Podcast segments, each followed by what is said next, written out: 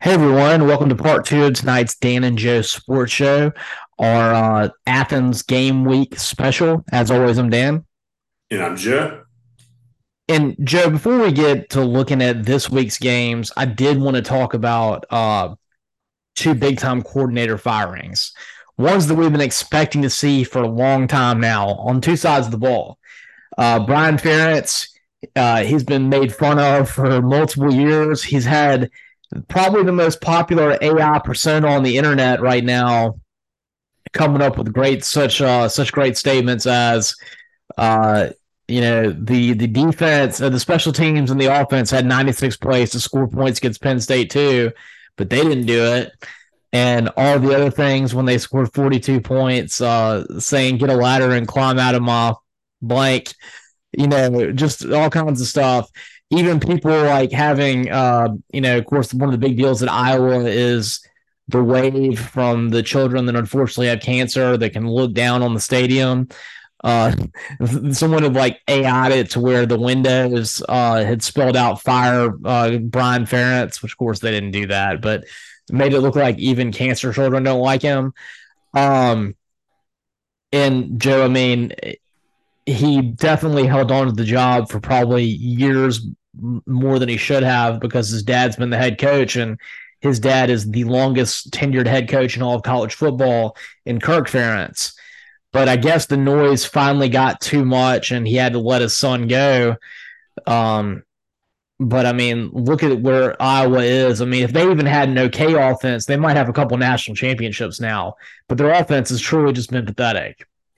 Yeah, they've had a lot of years, I feel like, historically as a program where yeah, the offense has, has been the issue. And what was it like 2015 when they played Michigan State in the um, Big Ten championship game? They were undefeated going into that game, and then uh, Michigan State, of course, won like one of the most off you know defensive games I've ever seen, like like under 10 points for each team. Yeah, I mean, and that's what what Iowa's done. I mean, they really have had a program where if they score 17 points, you expect them to win. And I mean, their defense has been amazing. Um, but it's kind of weird because their offense is they play a complementary style of football where it's almost like the offense is there to cater to the defense. The, like the purpose of the offense is not to score points; it's almost just to not turn it over and not put their defense in a bad situation. Because they have great special teams, their punter is probably going to be the guy that wins the Ray Guy Award. But their offense, I mean, they lost a game twelve to ten against Minnesota. That's how bad the offense is. Mm-hmm. Yeah, I mean it's it's kind of you know not um, with the times as far as you know the offense they're running. And you know, I was just pulling up on Wikipedia. I was looking at some of Ferentz's uh, seasons in the past. You know, he's always had some good teams. You, you rarely see a bad season in Iowa, but but you're right. Like the offense is kind of uh, what holds them back. Of course, I guess you know one of his uh, claims to fame is uh, that big win against LSU and that uh, Capital One Bowl at, to end Saban's tenure. Yeah, that, that is something he did. Um, I mean, I think they've been to a couple Rose Bowls since he's been there. Kind of seems like every four or five years he'll have a really good season, but they usually they're somewhere in that eight to 10 win range. And then every five years they'll win 11, 12 games and kind of come out of nowhere and shock you but it's been a consistent thing throughout the entire time he's been coached. They'll win games like seven to three, and you just don't see a lot of offensive output. I mean, I can't even name a single Iowa offensive player. yeah, it's hard historically to even name too many of them. The only one I ever think about is Drew Tate, who was the quarterback for a few years. Oh yeah, that's right. I, I vaguely remember him. But I mean, they're all it's just their offense is there to cater to their defense. That's what the, the point of it is. It's the way he's ran his program. And it's worked to an extent. And what's crazy is, you know, Brian Ferentz is let go, but right now Iowa is the one leading their side of the Big Ten, and probably is going to be the one that ends up going to the Big Ten championship game. It's crazy. Yeah, it really is insane. But you know, he finally uh, finally got let go. I haven't seen the latest AI video from Brian Ferentz since he got fired, but I'm sure it's quite humorous. Uh, and now, you know, you look at it that uh, Brian Ferentz gets fired, and then on the defensive side of the ball, uh, it's been talked about for weeks that man, USC has got an incredible offense. Look at Caleb Williams, but yet they keep losing games, and their defense is just so terrible. Uh, when is Alex Grinch going to finally let get let go? Well, it turns out that it took a game where they gave up 52 points to Washington, and where they scored 42 and still lost. Uh, I mean, can you imagine scoring 42 points and losing by double digits? Well, that's what happened to him, And that's what it took for Alex Grinch to finally get fired uh, by Lincoln Riley. I think there was a lot of loyalty there. You know, uh, Lincoln Riley brought in Alex Grinch to Oklahoma when they were having a lot of struggles with defense, and it did turn them around to where they had probably one of their better defensive seasons the year that Jalen Hurts was their starting quarterback. Um, and then when he went to USC, he took it with took him with him. And Grinch was a guy who had a lot of a lot of credence from being a defensive coordinator that really kind of matched with a pass heavy offense. If you remember where his first name, his name became a big deal was when he was Mike Leach's defensive coordinator at Washington State. Yeah, and prior to that, I think he coached like as a position coach with Missouri when they went to the SEC title game a couple of times. So he had some pedigree. But it's kind of one of those situations where he's always kind of you know struck me as the type of defense coordinator where in year one um, he's going to you know maybe do well, but like over time, just not going to be like a long term you know great defense coordinator. Like it reminds me of the that year the Saints had um, Rob Ryan's their defensive coordinator. Like the first year was great, and then every year after that, like he just wasn't good. Yeah, that's exactly what it seems like it's been like. Because I mean, he was really good his first year at Oklahoma. I think they had like a top twenty defense that year. USC's defense wasn't great last season, but it was very opportunistic. I mean, I think they were like the best turnover ratio in America last year, and that was something that kind of kept them going. And this year, nothing's good. They're allergic to tackling. They're not getting turnovers. I, I mean, they just you see play like players run at them, and it almost seems like they're running the opposite direction. It's just very undisciplined, not tough, and you knew it was going to happen at some point. And I think that you bring up a good point. I feel like that's the hallmark of these uh, inconsistent defensive coordinators are the ones that run that opportunistic defense. It always seems like that's the way it is. Yeah, it'll blow up. It'll, it'll have one good season, but that's not a sustainable model. Mm-hmm. Right. Joe, what I wouldn't have thought was a sustainable model was Bo Nix a quarterback. I saw it for three years at Auburn, but he really has flipped the script. And right now, you know, Oregon coming off a 63 to 19 win over Cal. Uh, that's not a bad Cal defense, by the way. That's a pretty solid Cal defense. I would say right now that Bo Nix is the favorite to win the Heisman Trophy. I think so. And, you know, the way it's shaping up them to have a rematch against Washington. He's got the, the game uh, this week against USC. And so I really think that you have um, the schedule set up for him I think he's got the stats. And I just don't think there's anybody that's going to be quite comparable to him. I, I know that you got Michael Penix Jr., but something about Bo Nix' season this year, the efficiency that he's played with. I, I mean, the, the completion percentage is what almost 80%. I mean, yeah. just just ultra efficiency. I, I just don't think at this point, unless he just has a complete tailspin, I don't think anybody's going to be able be able to overtake him. I don't think so either. And you think about the opportunity he has this weekend, taking on Caleb Williams and USC.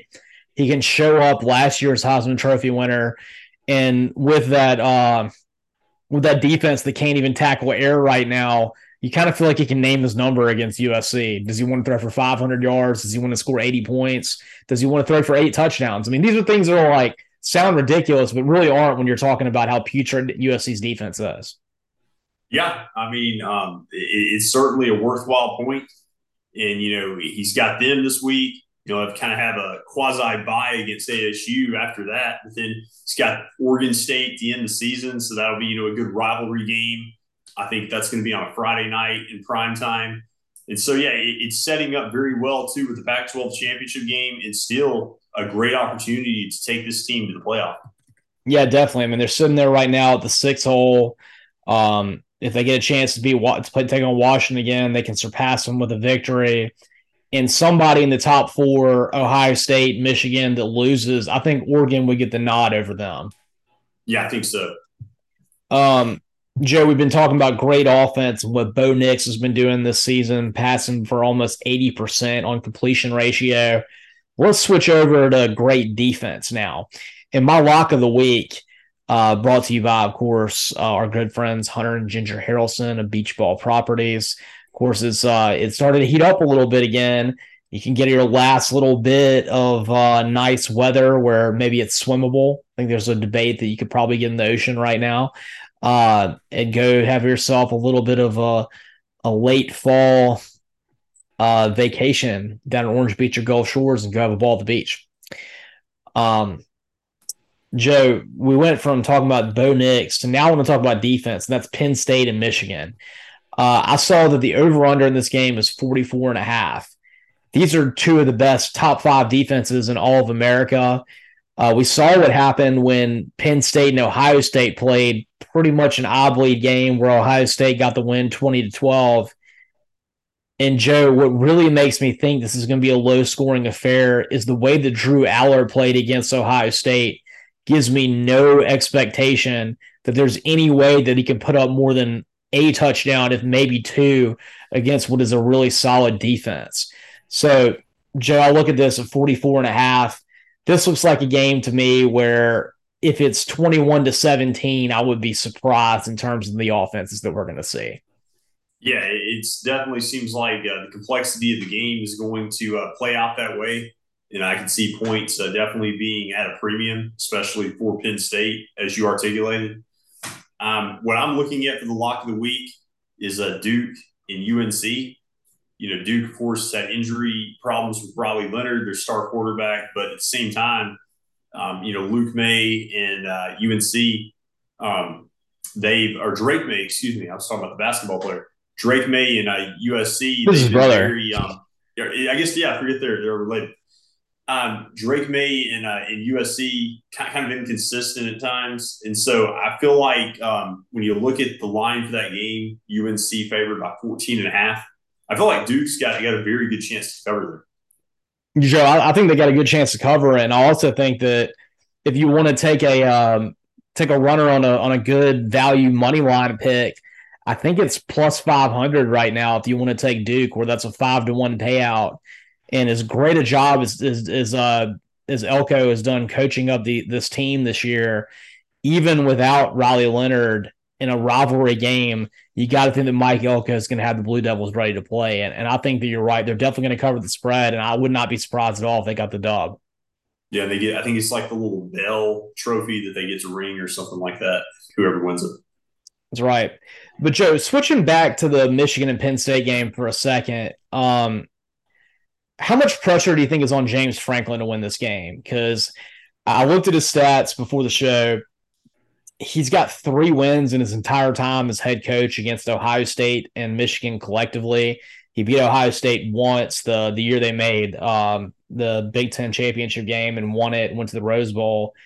Uh, I think that was 2016. I want to say, uh, and then he's only beaten Michigan twice. He's got a great defense. This is one that on paper everyone this year was like, if Penn State can't get it done this year, when are they going to get it done?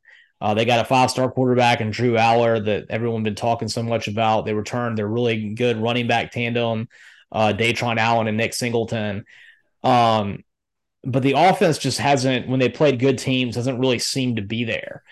And so, you know, if you're James Franklin, how important of a game is this for where you're at with Penn State? I mean, of course, you're not any any threat of losing your job or anything like that. And you know, you think about when the the it becomes the 12 team playoff, Penn State's going to be in my mind the most obvious beneficiary of that system because I think there's probably at least three or four times since James Franklin's been there that they would have made a 12 team playoff.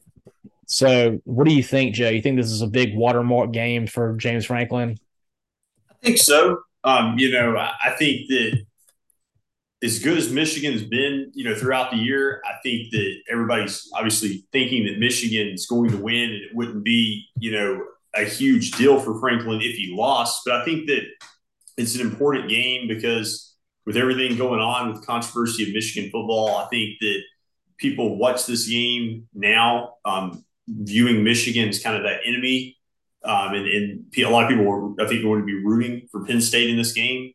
Oh, definitely. We were also talking about, you know, before the show um, earlier that uh, Penn State has kind of been in that category where they're the third team now in the Big Ten, whereas a few years ago they actually were ahead of Michigan in that regard and were just behind Ohio State. And so they've slipped a little bit. And I think that, you know, there, there's frustration at times where while he's had some great seasons, you almost feel at times that their best is just never going to be good enough to top Ohio State and Michigan. And so I think winning a game like this would, would be very important. I think so too. I mean, they get the game at home, which is big, big deal. I mean, I've ran, I've raved a million times on the show about how great of an environment I think Happy Valley is when you have the whiteout game. Um, this is going to be a noon kickoff, so it's not going to be quite the same environment, but I know those fans are going to be out there in, in droves to win this. And you're right. I mean, I think that uh, Penn State's going to be the White Knights this weekend. I think everyone wants to see them take down uh, the dark maize and blue, the evil ones, you know, for their sign stealing. And if Penn State had a better offense, I would definitely pick them to win this game. But I picked them to win the Ohio State game. And at one point in that game, Drew Allar was 10 of 31 passing. I want to say they were like one of 18 on third down. And as good as Ohio State's defense is, Michigan's defense is better. And if that's the way that Penn State played against Ohio State on, you know, with their defense, I just can't see how they're going to be able to do better against a really a top-notch Michigan defense. And while I think that if Penn State could be right there within like three points, that maybe they get some help from the officials who I think the Big Ten is going to be out to get Michigan. I just don't see that there. And I like Michigan to win this game because I just can't trust Penn State's offense. No, I mean, that, that's a, a valid point. Yeah, I think Michigan probably wins as well. But the schedule's setting up where if Penn State can somehow get out of this game with a win, I mean, it becomes really interesting because they finished with Rutgers and at Michigan State. And so they're going to win the last two games. And so this is the difference between, you know, they could be 11 and 1 and be in that conversation.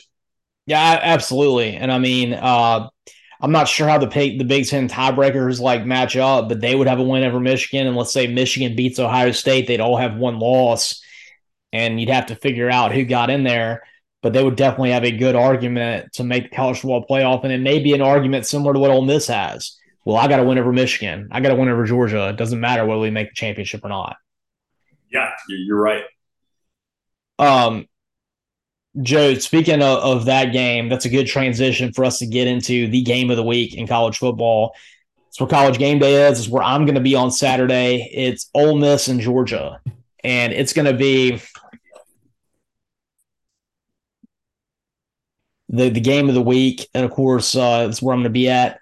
Uh, Georgia and Ole Miss. Uh, it's going to be a night game, Joe, which I'm really excited for. The last time that I went to a Georgia game. I went to the Auburn Georgia game when I was a junior there in 2009, and it was a night game, and it is a fantastic atmosphere. Uh, I've now been to a night game in Death Valley, and my memory of a Georgia night game was pretty similar to how loud it got. Um, you know, Georgia fans are pretty intense. Uh, they they have a lot of hatred for Auburn, so it was pretty. It, it was very interesting for me in that regard to see you know how much vitriol there was there. Of course, it's not going to be the same level with Ole Miss, but you know this is the the biggest night game that Georgia has of the year, and probably the and it's the biggest home game they have. And with what has been, you know, not really the most difficult schedule with not the best home slate, I think they're really going to come out in droves, and this is going to be an amazing environment. Yeah, I can certainly see that. And you're right; they haven't had the home slate you know that that they've had before in recent years, and so this is definitely um, a game that they're uh, penciled, you know, circled. And I think that a lot of people around the country have just felt the way the season has gone on that if Georgia's going to lose, this is going to be the game. And I think a lot of people think, you know, for some reason that there's a decent chance, I guess rightfully so, that Ole Miss can pull it off. Yeah, I mean, I think a lot of people have seen the struggles that Georgia's had against teams that can run the ball well. You look at Auburn getting over 200 yards against them. You look at Cody Schrader last week for Missouri getting over 100 yards rushing against them. Um, you know, Ole Miss has a better one-two punch than either one of those teams does with Quinshon Judkins and of course with Ulysses Bentley. And I mean, Ole Miss is, has really picked up the running game the last couple weeks. Uh, it was kind of weird in the beginning of the season; they weren't able to run the way I expected them to. But you definitely have seen them kind of come alive with that. And Quinshon, especially, is really starting to play really good. you know, he's got the thriller going on now after touchdowns and he's kind of feeling it. Yeah, he's already got, I think, 12 rushing touchdowns on the season. So big number there. He's got, I think, over 800 rushing yards now. So definitely looking more like himself. And I think that we talked about Harris in the last show. And so his complement um, is, uh, is a receiver, I think, takes the pressure off the running game. And then, um, you know, Dart, I think in this type of setting just has to avoid turnovers. The offensive line's got to play well again. I thought they did really well overall against um, a good um, defensive front for uh, Texas A&M. Yeah. I think that um, when I look at Georgia, Dan, um, the interesting thing I find about this game is that it reminds me a little bit about A&M to this degree. I feel like without Bowers out there, you've got a slew of just five star players, but you don't have the household names to me that you normally have for Georgia. Like if, if you're looking at household names in this game, I feel like Ole Miss kind of dominates that matchup. Where uh, I, I do find that as an interesting component. Yeah, that's a good point, Joe. I mean, you know, in years past with Georgia, you've heard, oh, there's Jordan Davis, there's Brock Bowers, there's Stetson Bennett. Um, you know, there's uh Nakobe Dean, like all these kind of players. And even with their defense this year, as good as it is, can't really like you don't have the same level of defensive like, you know, uh, big names which you've had in the past. Yeah, like if you if you didn't tell me this was Georgia, I feel like I would not be as fearful of this team. Definitely not. Now, I will say that Carson Beck has had a very good season, and he's been a better quarterback than Stetson was when he was at Georgia. Uh, Carson Beck throwing like over 70%. He's thrown for over 100 yards in a lot of games. Um, one thing I will say is that he played not his best game against Missouri last week. And I think they might have given a template on how to pressure him. Yeah, yeah, I, I can see that. So maybe, you know, Ole Miss can take something from that. And, you know, speaking of pressure, uh, Jared Ivey he had to leave um, the end of the A&M game. And so, you know, his health is going to be uh, paramount for Ole Miss getting pressure to Beck. Um, I think that it was key for Ole Miss, though, just having the opportunity to play this game with all the marbles on the table. You know, I told you earlier that historically Ole Miss just always had so many issues with losing that game that stands in the way of getting to the game that matters. You yeah. think about Arkansas 2015. You know that kind of felt to me kind of like A and M was, where that was a game Ole Miss historically easily would have lost, and so I give Kiffin a lot of credit for winning some of those games like that. But at the end of the day, um, I, you know, th- this is obviously going to be such a tall task. And, and like you said, uh, in, in, that nighttime setting, too. Yeah, Joe. I mean, I heard something uh, crazy that do you know the last coach is to beat Georgia at home? Who's that? Will Muschamp. It's oh, South oh, wow. Carolina. Isn't that weird? The last person yeah. to beat Georgia in Athens was Will Muschamp at South Carolina. Wow. No, that's insane. I, I don't remember the last time they lost a, a home game. It was either like 2018 or 2017. No, it would have been 2017 because they the only game they lost that year in the regular season was Auburn. So I think it was 2018. They lost at home with Will Muschamp at South Carolina. And that's it, man. So they haven't lost a game at home in five years. My goodness. Yeah, I mean, just so I mean that that adds to it how tough it's going to be for Ole Miss you know, historically Ole Miss obviously hasn't played them as much um, East West uh, setup and format, but Ole Miss has not won there much at all. I think it's their first trip there since uh, 2012. Um, the team's last squared off, think, in 2016 at Oxford, and Ole Miss won that very uh, surprisingly, uh, you know, easily. But again, that was Kirby Smart's first year, and so kind of the way I see this game playing out, Dan, I think that Ole Miss to be right there in the sense I think they'll have as good a chance as anybody to beat Georgia. I feel like this is setting up to be kind of a one possession game in the fourth quarter, but I just have my doubts about whether Ole Miss can finish it off. I think that when you have a game like this, the depth of of a team like Georgia um, can stand out where Ole Miss may get gassed a little bit on the defensive side in the fourth quarter. Um, I think that Lane Kiffin will have, you know, some strategic uh, tricks up his sleeve offensively I think you'll see one or two really well designed trick plays, maybe even executed. But it feels like Ole Miss may come up just short in this type of game. Yeah, Joe. I mean, I feel like the the big number on this one is that 200 number. Uh, Auburn was able to get over 200 yards rushing against Georgia, and just about won the game. And Auburn doesn't have near the receivers or the quarterback that Ole Miss has. I think that if you could somehow get 200 yards rushing, then that'll free up a lot in the passing game, and I think Ole Miss wins. Now, do I think that they're going to get to that number? Or no, but I do think that's the number that tells you who wins or not.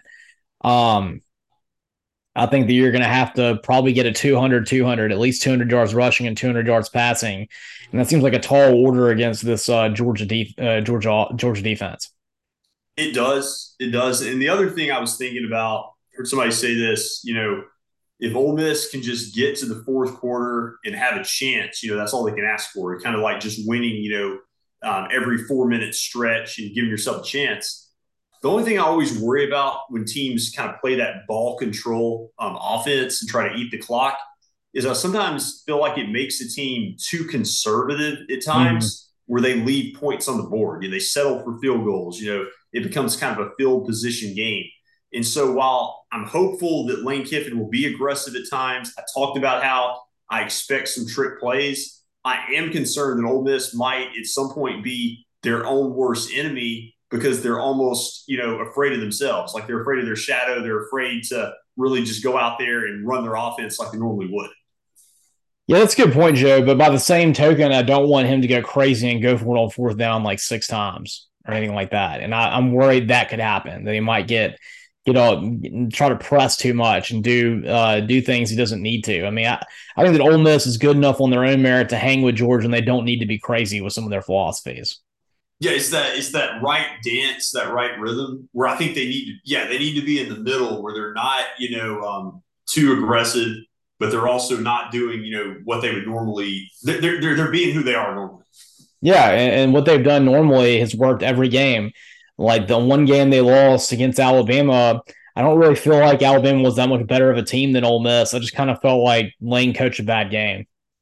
Yeah, yeah, they, they just didn't show up ready to go. Yeah, so Joe, I'm looking at this is you know, Ole Miss has they have all the players to make the, the this opportunity. They're just gonna have to get over, you know, not making any mistakes. And one thing that does benefit Ole Miss is Georgia's defensive line and their pressure pressuring the quarterback is not the same as what it's been in the past. Um, I think Georgia is like, you know, barely even top 50 when it comes to sacks, which is crazy and almost Miss's offensive line is playing good. So I think Jackson Dart's going to have time to throw the ball this week. The issue is he's going to have to make sure that he doesn't make bad decisions because what is Georgia known for, especially with Kirby Smart? They got great defensive backs. So this is going to be, you know, it's going to be up to Jackson Dart to not throw a couple picks because this is a game he could easily throw multiple interceptions in. Oh yeah, he's got to avoid that for sure. Yeah.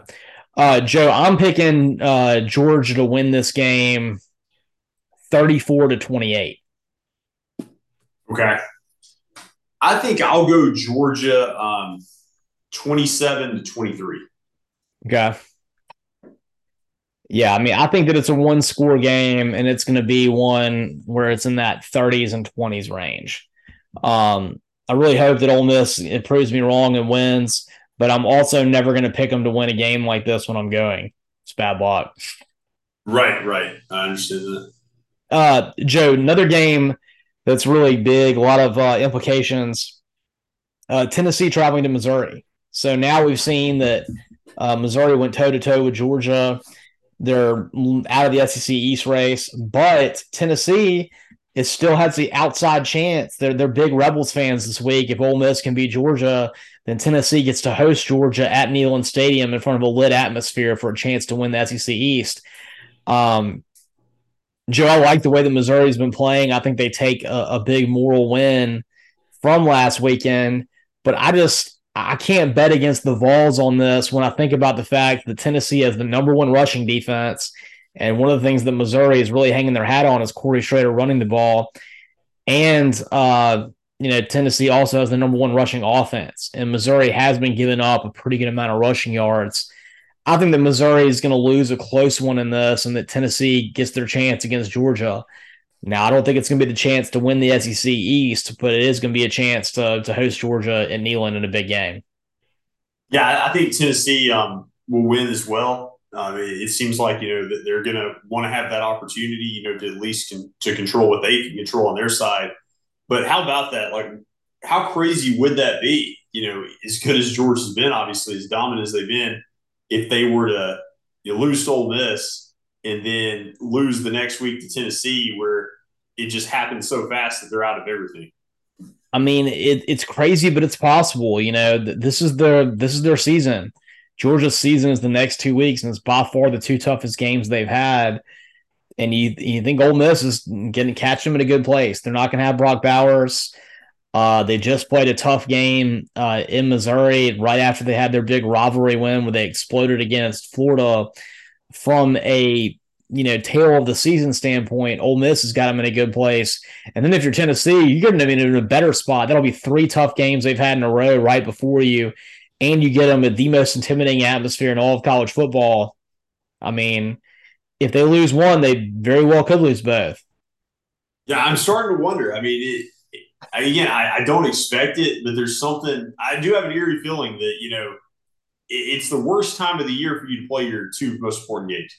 Oh, definitely. Yeah, I mean, this is uh Georgia's had a little bit of a trappy schedule. You know, it was so easy for so long, and then when it hits you, it's really hitting you. Right. Right. Exactly.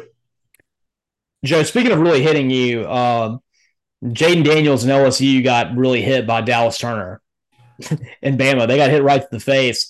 And now they got to pull themselves off the mat and take on a very hungry Florida team. Florida is coming off the most embarrassing loss uh, they've had all year with losing to Arkansas, who hadn't won a game in conference and even lost to lowly Mississippi State seven to three. Uh, yet Arkansas, they'd fired uh, Dan Enos the week before. They elevated, I think it was like the wide receivers coach to offensive coordinator. He had never called a play in his entire life and yet uh, Arkansas was able to come alive and beat Florida in overtime with a pretty good offensive showing. Now Florida gets LSU, which may or may not have Jayden Daniels. And Joe, this is a fascinating game to me.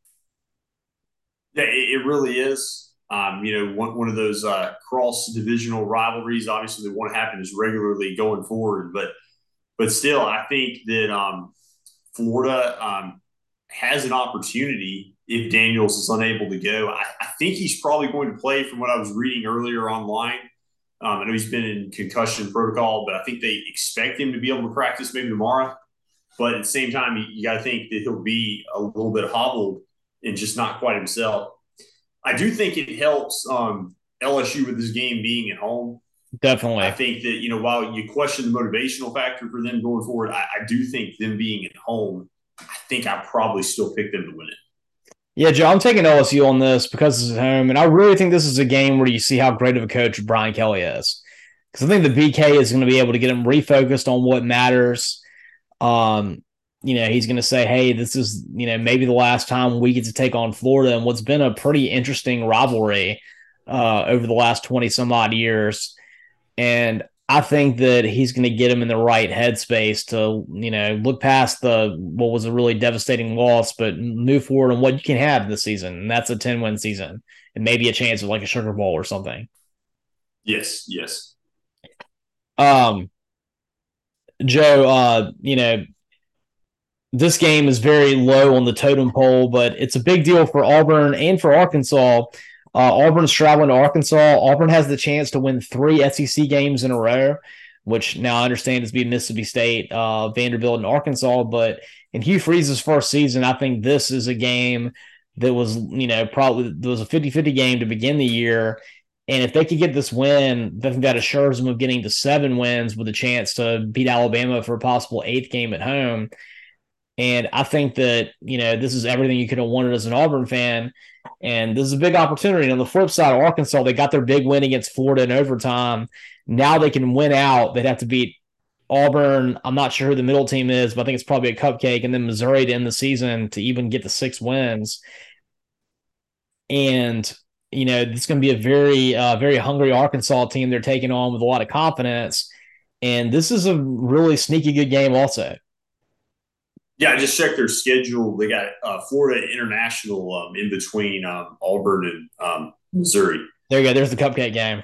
Yeah, so there you go. But